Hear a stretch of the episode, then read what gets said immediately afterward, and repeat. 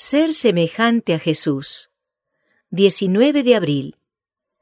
La palabra de Dios es la norma del juicio.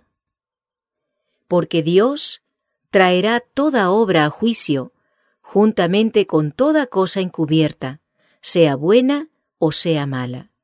Eclesiastés capítulo 12, verso 14.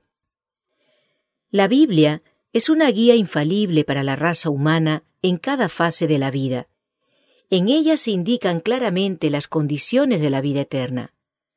La distinción entre lo bueno y lo malo está definida claramente, y el pecado se muestra en su carácter más repugnante, vestido con las vestiduras de la muerte.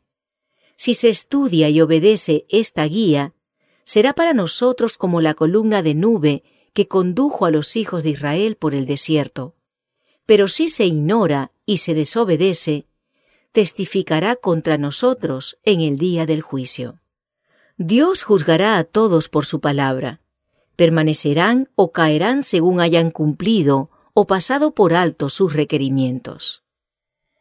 Así que todas las cosas que queráis que los hombres hagan con vosotros, dijo Cristo, así también haced vosotros con ellos, porque esto es la ley y los profetas. Mateo 7, 12. Estas palabras son de la más alta importancia y deben ser la regla de nuestra vida. ¿Pero cumplimos este principio divino? Cuando estamos en contacto con nuestros prójimos, los tratamos como desearíamos que ellos nos tratasen en circunstancias similares.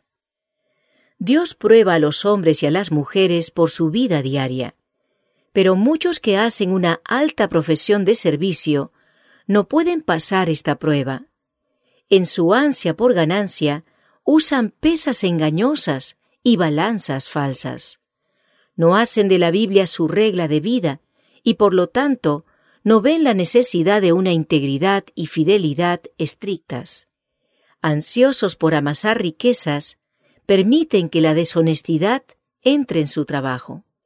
El mundo observa su conducta y no es lento en medir su dignidad cristiana por sus tratos en los negocios. La Biblia siempre nos cuenta la misma historia.